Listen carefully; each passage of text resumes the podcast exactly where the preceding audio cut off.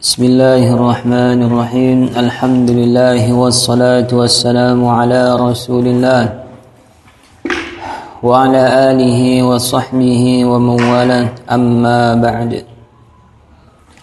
إخواني في الله رحمني الله وإياكم إن شاء الله تعالى dari malam ini kita akan membaca satu kitab dalam pembahasan tentang akhlak yang berjudul Qasidatu Unwanil Hikam. Yang ditulis oleh Asy-Syairul Adib Abil Fath Ali ibn Muhammad ibn Husain Al-Busti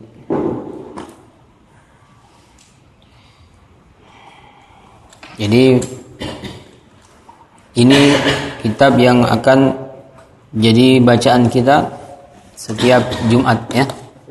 Insyaallah taala. Judul kitabnya adalah apa? Qasidatu Unwani Al-Hikam. Qasidatu Unwani Al-Hikam. Qasidatu Unwanil Hikam.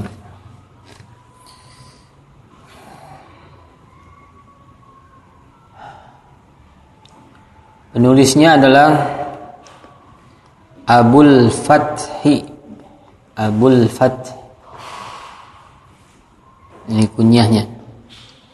Namanya Ali. Ali bin Muhammad bin Al-Husain Al-Busti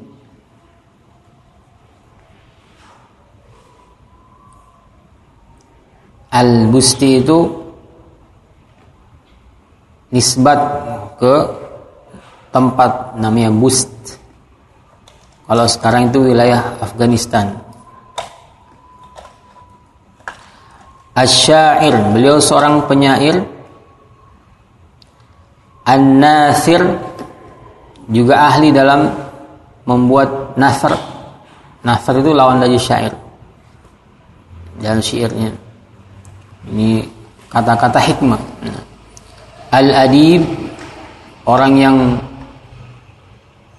mengerti dalam adab ilmu adab Adab itu satu ilmu dalam bahasa ya. Bahasa Arab itu memiliki 12 cabang.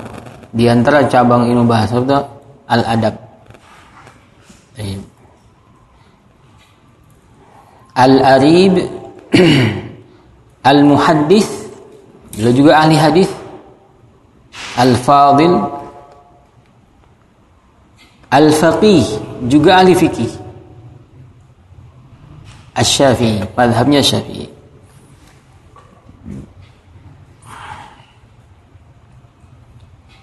Beliau lahir di tanah kelahirannya itu Bust, wilayah Afghanistan. Tahun 330-an. 330. Uh, ahli sejarah uh, tidak bisa memastikannya tapi mereka memperkirakannya 330-an 30 berapa gitu enggak wafatnya tahun 400 tahun 400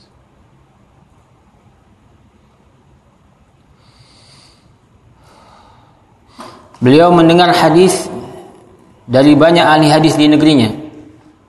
Jadi Afghanistan itu dulunya memang apa? Termasuk kotanya para ahli hadis.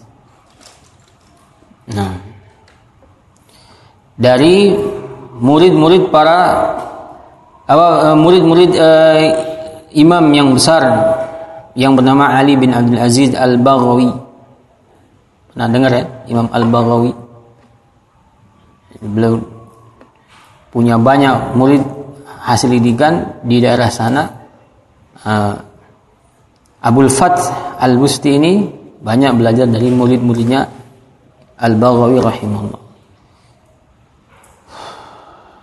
banyak mendengar hadis juga dari Imam Al-Hafidh Abu Hatim Muhammad bin Hibban Al-Busti juga ya. Tahu yang punya kitab apa? Rawdatul Uqala yang dulu kita baca itu. Itu karyanya Imam Abu Hatim Muhammad bin Hibban ya, Al-Busti Ibnu Hibban terkenal ya yang punya kitab Sahih juga Sahih Ibnu Hibban Nah, Abul Fat ini juga banyak belajar hadis dari Ibnu Hibban. Dan dia sahabatan dengan Imam Al-Muhaddis Al-Faqih Abu Sulaiman Al-Khattabi Al-Busti juga di satu kampung itu. Imam Al-Khattabi itu yang punya kitab Ma'alimus Sunan. Syarah Sunan Abi Daud itu juga orang sana. Ya. Al-Busti. Abu Sulaiman Al-Khattabi Al-Busti. Nah, itu kawannya. Kawannya Abdul Fat Al-Busti ini.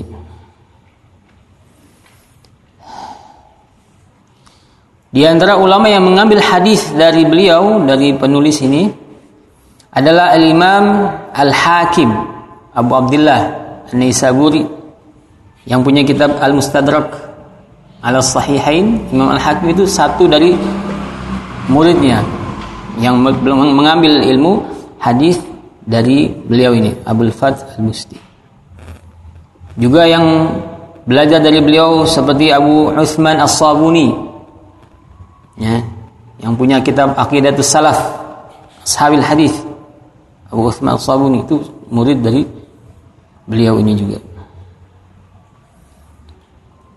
Baik.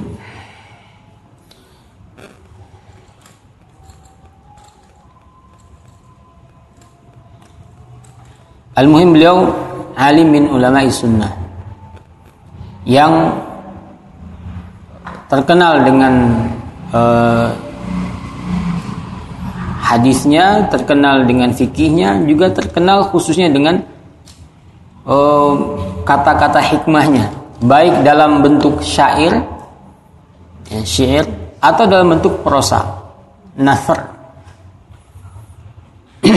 nah buku beliau ini judulnya Qasidatu Unwanil Hikam ini susunannya dalam bentuk apa?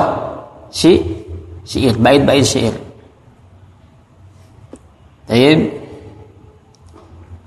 Maka sebelum kita masuk ke isi bukunya, kita ingin terangkan e, makna jadi judul kitab ini.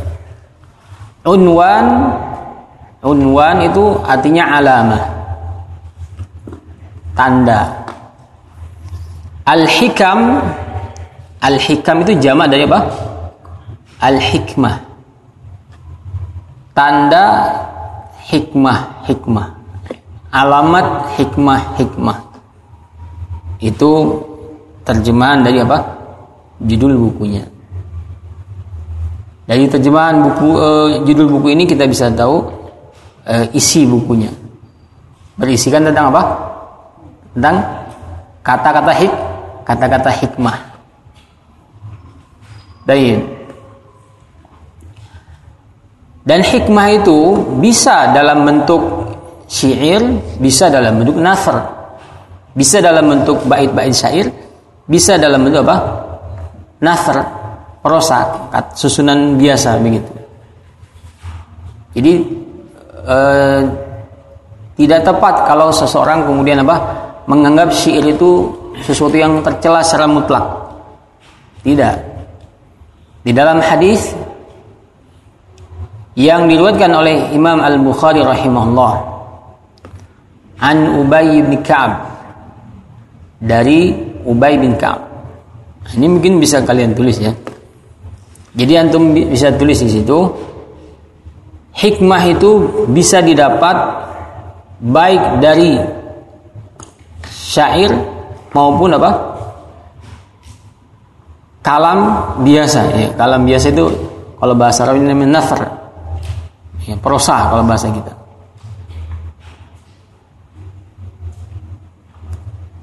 Sehingga tidak tepat apa? orang yang menganggap syair itu tercela secara mut, mutlak. Dan tidak tepat orang yang menganggap bahwa syair itu tercela secara mutlak. Ada beberapa riwayat-riwayat yang e, dipakai oleh orang yang mencela syair secara mutlak. Dengan mengatakan syair itu adalah apa? E, yaitu suara-suara syaitan katanya. Nah, dan yang semisalnya ya, tetapi kebanyakan riwayat-riwayat yang dibawakan itu enggak sahih. Tidak sahih dari Nabi SAW, tidak sahih dari uh, salaf uh, dari sahabat radhiyallahu anhum. Tayyib di antara dalil yang membantahnya adalah Anda bisa tulis itu Imam Al-Bukhari rahimahullah meriwayatkan dalam sahihnya. An Ubay bin Ka'ab dari Ubay bin Ka'ab radhiyallahu anhu. Anna Rasulullah bahwa Rasulullah sallallahu alaihi wasallam qaal beliau bersabda inna minasyi'ri hikmatan. Inna sesungguhnya.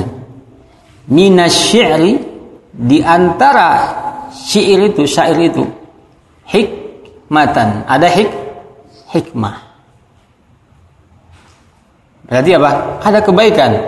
Dan tidak semua syair itu apa? Jelek tercela. Memang ada yang jelek ada. Nah bahkan orang Arab itu dulu orang-orang musyrikin Arab kenapa mengatakan Nabi Shallallahu sebagai syair penyair karena mereka biasa menilai orang yang pembohong itu sebagai apa? Syair. Ada ungkapan mereka semakin uh, lihai dalam berbohong, maka semakin bagus syairnya. Begitu. Uh, mereka punya apa? Pemahaman. Sehingga kalau dia paling ahli dalam syair itu orang sudah bilang bah, ah, ini yang paling pembohong nih. Itulah mengapa mereka menuduh Nabi SAW sebagai syair, maksudnya pembohong. Dan jelas itu yang oh, umum di kalangan masyarakat jahiliyah. Tapi sesungguhnya syair itu sama kayak perkataan biasa. Dia satu cara untuk menyampaikan mak makna. Jadi untuk menilainya ya dilihat maknanya.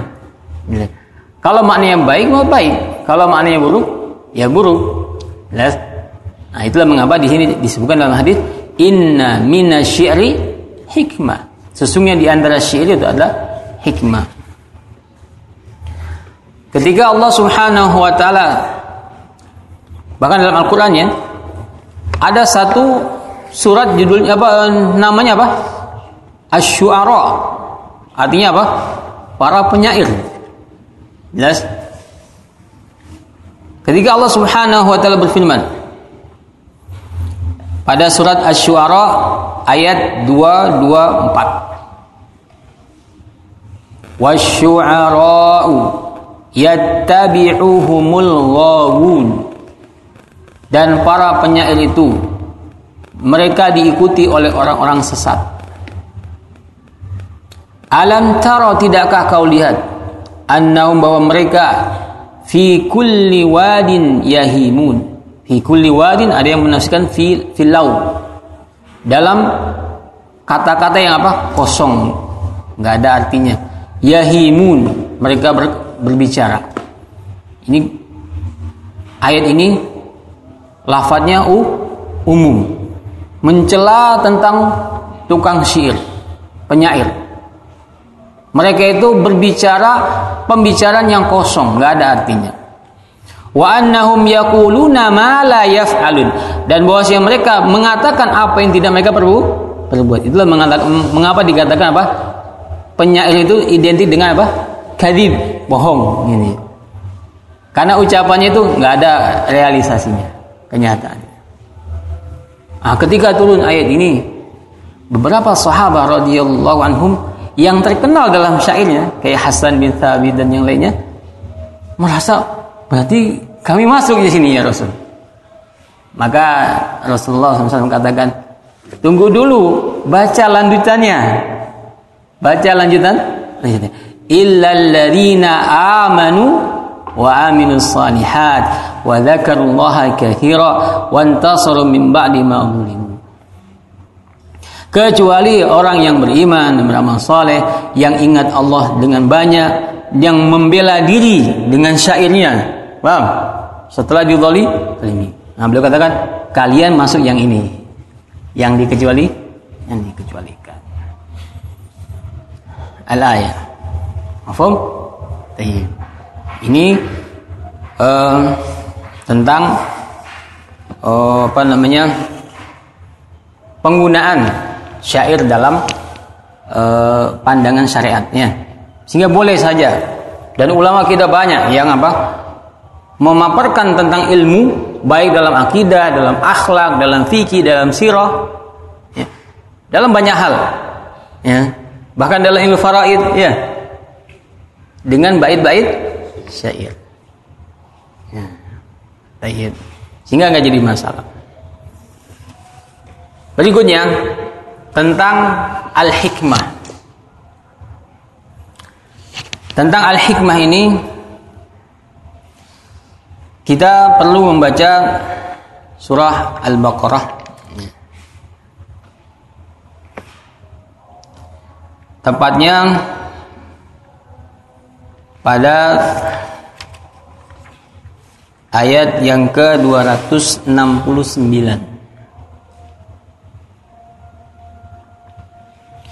Qala ta'ala yu'til hikmata man yasha' dia Allah Ta'ala memberi hikmah itu kepada siapa yang dia kehendaki. Man yu'tal hikmata faqad utiya khairan katsira. Dan siapa orang yang diberi hikmah maka sungguh dia telah diberi kebaikan yang banyak. Kalau kamu dikasih hikmah, Tandanya kamu dapat apa? Untung besar. Kebaikan yang banyak. Wa ma yadzakkaru illa ulul albab. Dan tidak ada yang bisa mengambil pelajaran, yang mengerti ini hikmah itu kebaikan yang banyak kecuali orang yang berakal. Orang yang sempurna dalam akalnya yaitu yang tahu kebaikan kemudian dia mengamalkannya, tahu kejelekan kemudian dia apa? meninggalkannya. Itu orang berakal. Maka orang yang berakal seperti inilah yang tahu nilainya hik hikmah. Bahwa itu kebaikan yang besar. Satu kata hikmah boleh jadi tuh membawa kamu apa? Masuk surga selamat dari neraka. Kalau kamu orang yang berakal, maksudnya orang yang tahu kebaikan kemudian apa? Diamal, diamalkan. Tahu kejelekan kemudian ditinggal, tinggal. Itu namanya orang yang berakal, ulul albab. Untuk baca tafsir As-Sa'di rahimahullah dalam ayat ini bagus sekali. Nah, dan ingin sempurnanya lagi kita baca dua ayat sebelumnya. Ayat 267 dan 268 itu kita baca juga.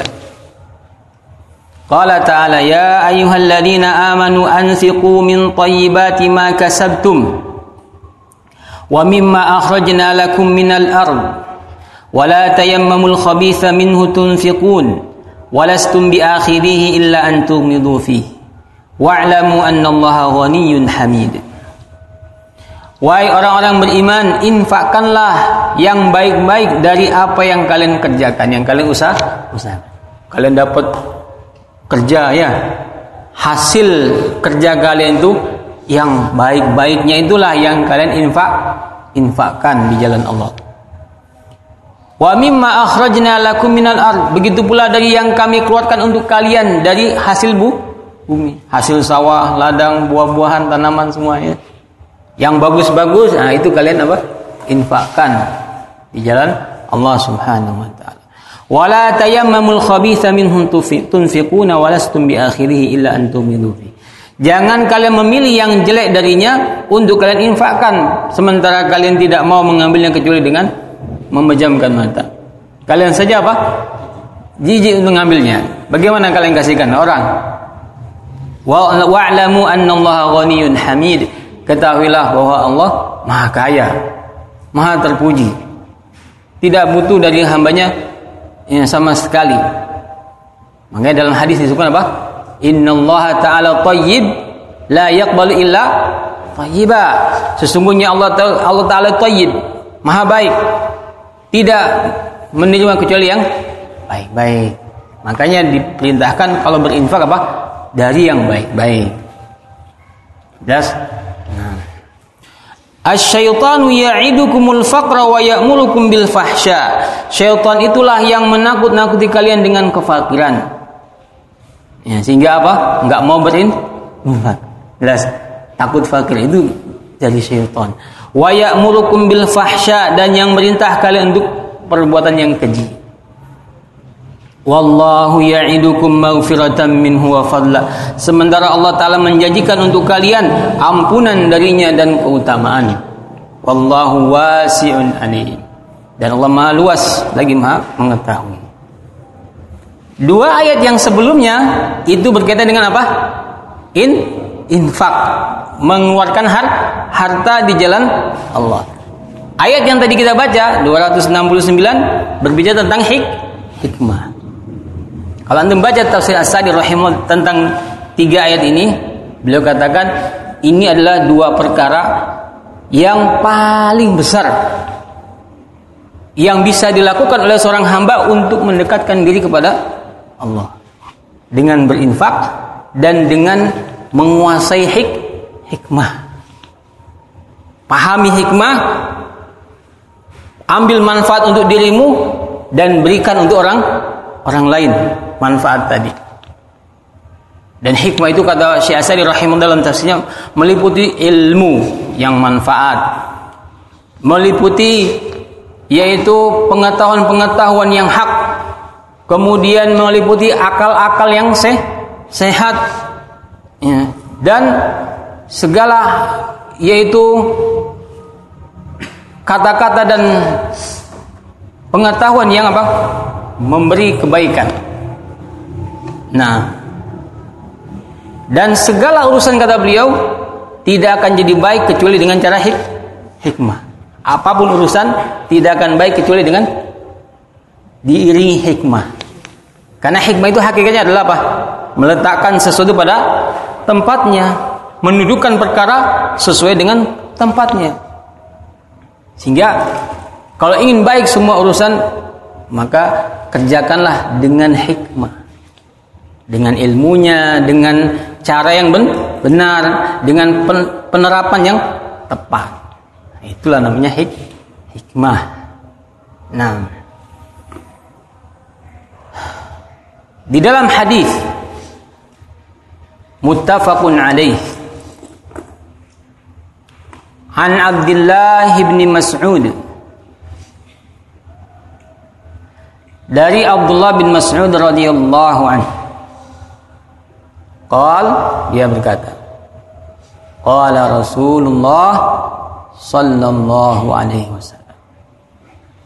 Rasulullah sallallahu alaihi wasallam bersabda La hasada illa fitnatain. Tidak ada hasad kecuali pada dua kelompok manusia. Hasad di sini maksudnya i, iri, ribtah dalam kebaik kebaikan tanpa menginginkan kecelakaan buat orang lah orang lain. Cuma pengen kayak dia gitu. Tanpa menginginkan nikmat orang itu hi, hilang. Dia ingin seperti orang itu tapi dia tidak ingin nikmat itu hilang dari orang itu. Lah itu namanya ribtah kalau bahasa Arabnya ya, ya rasa iri iri yang bagus ini ya. tidak boleh orang itu iri dengan kelebihan orang lain kecuali pada dua itu. Yang pertama rajulun atahullahu malan. Seseorang yang Allah kasih dia apa? Malan. Kelebihan harta. Fasullita ala halakatihi fil haq. Kemudian dia habiskan semua hartanya tadi dalam kebaikan. Di saat keumuman orang itu apa?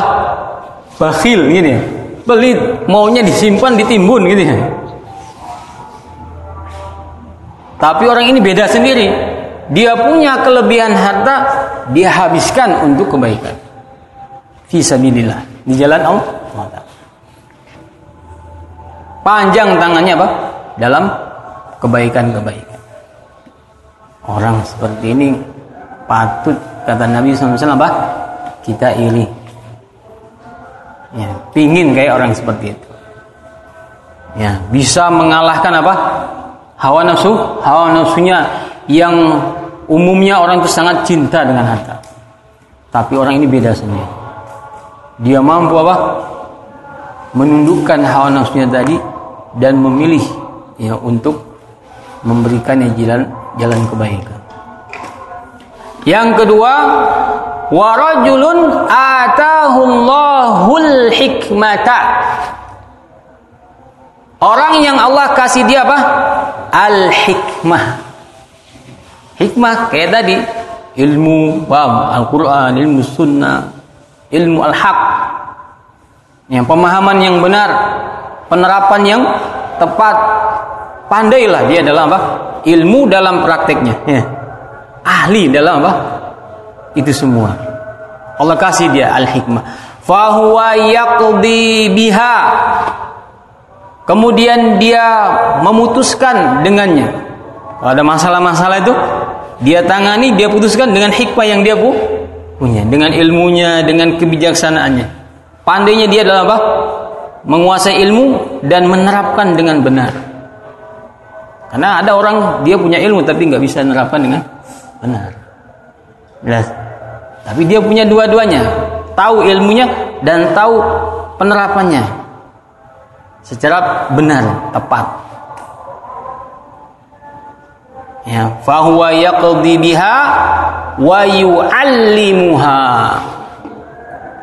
Dan dia pun mengajarkannya. Enggak bakhil dengan ilmu ilmunya, dengan hikmah yang dia punya dia enggak bakhil. Dia kasih orang apa yang dia tahu dari kebaik kebaikan dia jadikan itu pegangan dalam menghadapi masalah-masalah sehingga hasilnya bagus dan dia ajari orang untuk bisa melakukannya seperti dia. Orang seperti ini juga apa? Patut kita untuk apa iri pengen kayak orang itu bahkan Syahsadi rahimahullah dalam tafsirnya mengatakan yang kedua itu lebih bagus dari yang pertama. Yang kedua itu lebih bagus dari yang pertama. Nah. Maka dari situ kita mengerti seberapa tingginya nilai hik hikmah itu. Kalau kita sudah mengerti itu, ya tentunya apa? Berusahalah kita untuk memiliki memilikinya ya minta kepada Allah taala agar diberikan hikmah dalam hati hikmah dalam li, lisan hikmah dalam tindak tindakan karena kalau orang itu punya hikmah hatinya penuh dengan hikmah lisannya itu punya kata-kata yang hikmah kapan waktunya bicara kapan waktunya diam dia tuh pandai jelas selalu bagus yang keluar dari lidahnya itu. Mengerti dalam bertindak itu apa? Tindakan yang hikmah. Kapan harus bergerak, kapan harus di diam. Lihat kayak Nabi SAW ketika ada Arab itu ya kencing di pojok mas masjid. Beliau diam bukan berarti oh, nggak peduli. Tidak. Itu bentuk hik hikmah.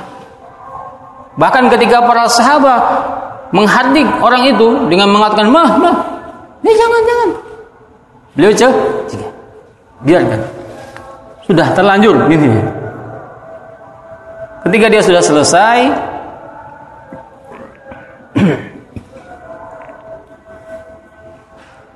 dari buang hajatnya maka Nabi Shallallahu Alaihi Wasallam tinggal apa? Perintahkan sebagian sahabat ambil setimba air tuangkan di bekas najisnya itu terus orangnya dipang panggil dinasihati. Sesungguhnya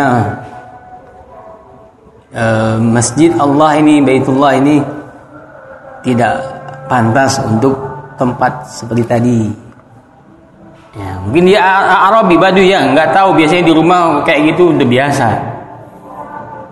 Ya, nggak ngerti adab, nggak ngerti tempat ya di mana layak, di mana yang tidak layak.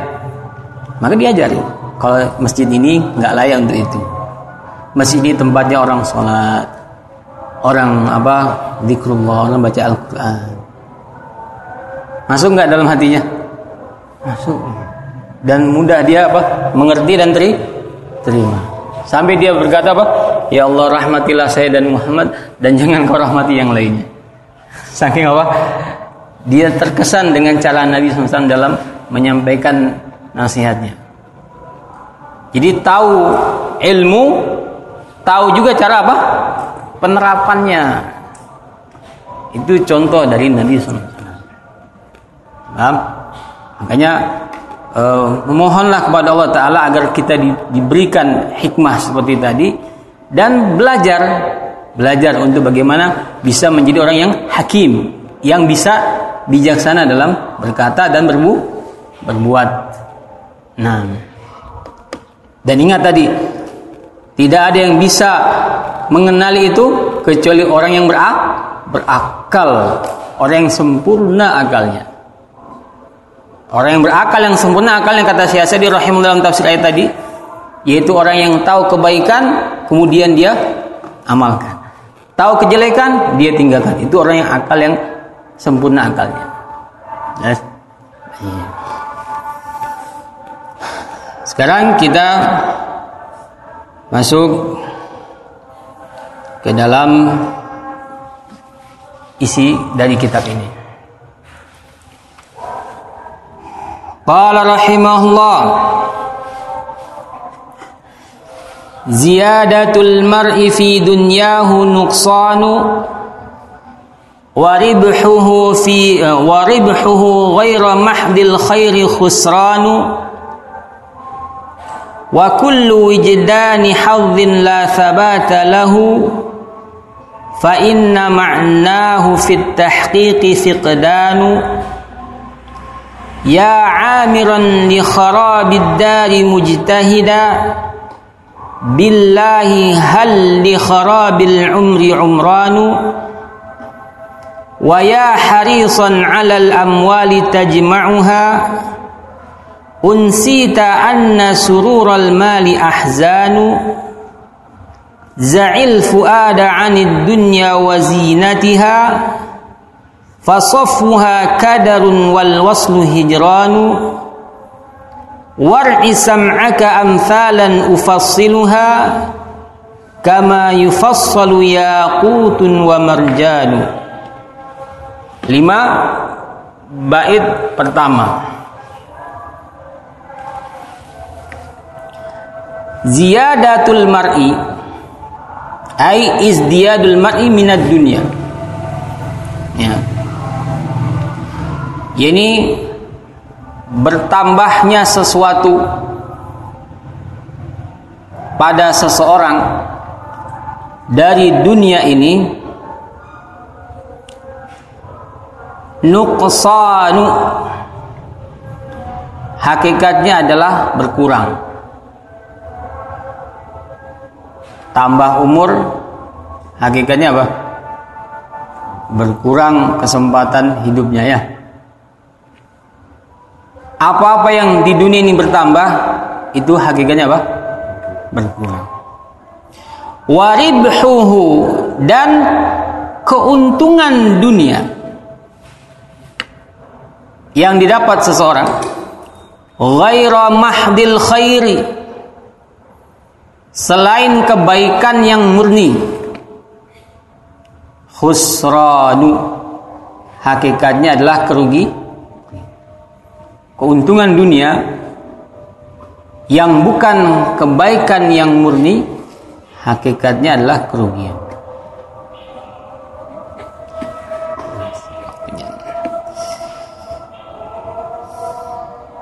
Ya sudah.